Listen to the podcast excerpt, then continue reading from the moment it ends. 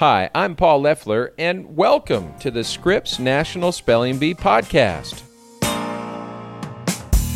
In just under a fortnight, 279 top young spellers and their families will converge on Washington, D.C., with the dream of rewarding all their study and preparation with the Scripps National Spelling Bee title. Now, there are lots of other sporting events that the worldwide leader in sports could be running. Hey, ESPN, good to see you. John Buccigross, Rece Davis. You've been watching kids spell for the last few hours. And very uh, well, I might add. But there's a reason ESPN airs the final rounds each year.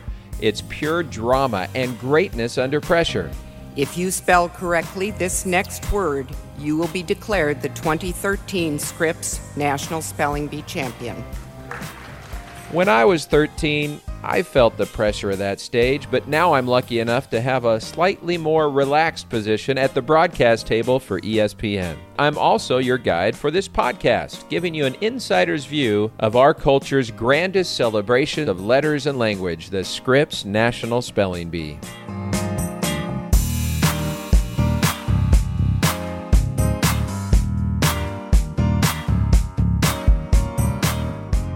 The nature of this program is to be unbridled in our passion for language, the Scripps National Spelling Bee, and life in general. And with that ethos in mind, our first ever guest was an obvious choice. In this clip from last year's Bee, you'll hear pronouncer Dr. Jacques Bailly, followed by the unmistakable voice of our guest.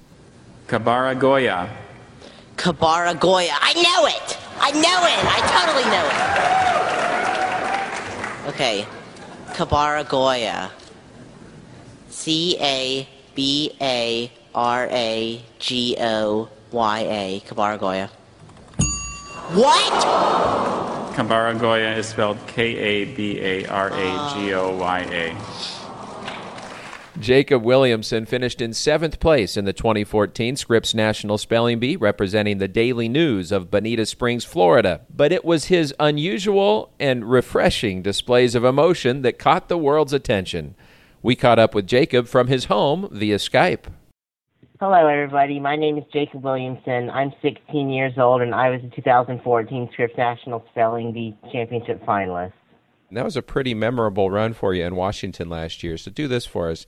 In your own words, tell us why you think that you captivated so many spelling fans around the world.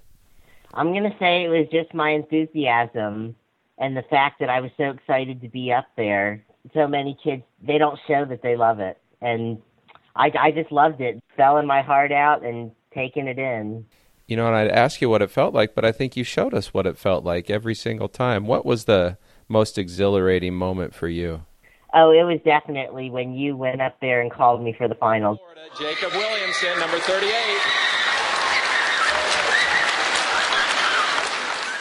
I was the second to last one you called, too.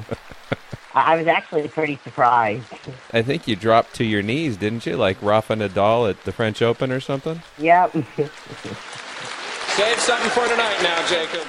That was a great moment. And I didn't mean to offend you at that time by telling you to save some for the finals, but you did save some for the finals. yeah, a little too much. No, it was great. That that joy and that enthusiasm, it was special for all of us to watch.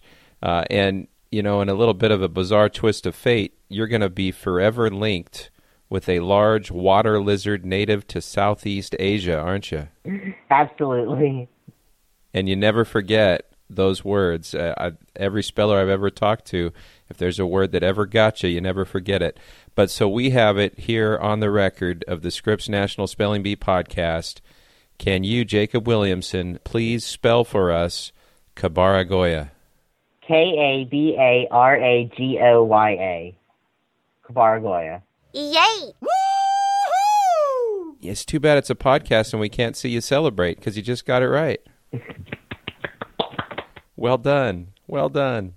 You know, sometimes we have those special moments where the spelling bee produces what we could call a transcendent moment. And one of yours was the highlight of 2014. And in this age of social media, which you're very adept at, I might add, uh, you went viral. Jacob Williamson was a viral sensation.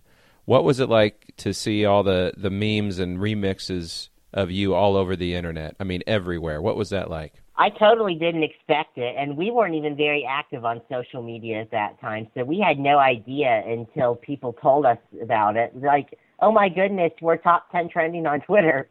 and we, we barely even knew what that meant. What?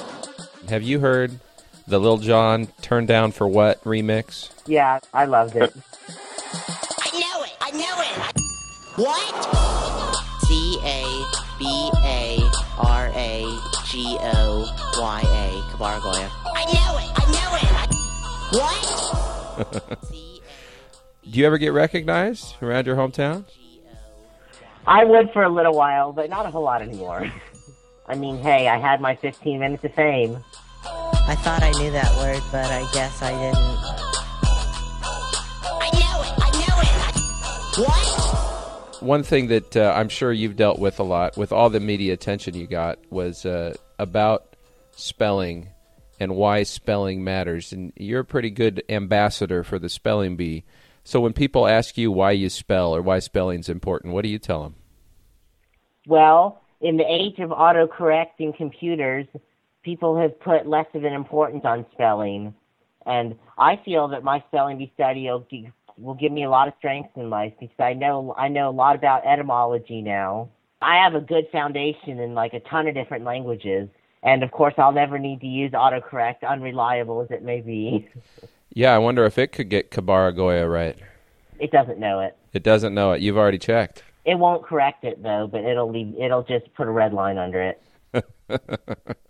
If you could give advice to all those uh, spellers who are going to converge on Washington, D.C., what's your biggest piece of advice for them? just keep studying, believe in yourself, and never give up. I mean, I, I came in second two years in a row at my regional, and for some people, I know being denied like that would discourage them, but it, it only drove me on to try harder and succeed. That's great advice. Just believe in themselves and don't think you can't do it because anyone can do it. It's a great pleasure to talk to you, Jacob, and catch up with you. I know a lot of folks have probably been wondering what you're up to. So thanks for the update, and best of luck in your future. We know it's bright. All right. Thank you so much. I know it. I know it. What?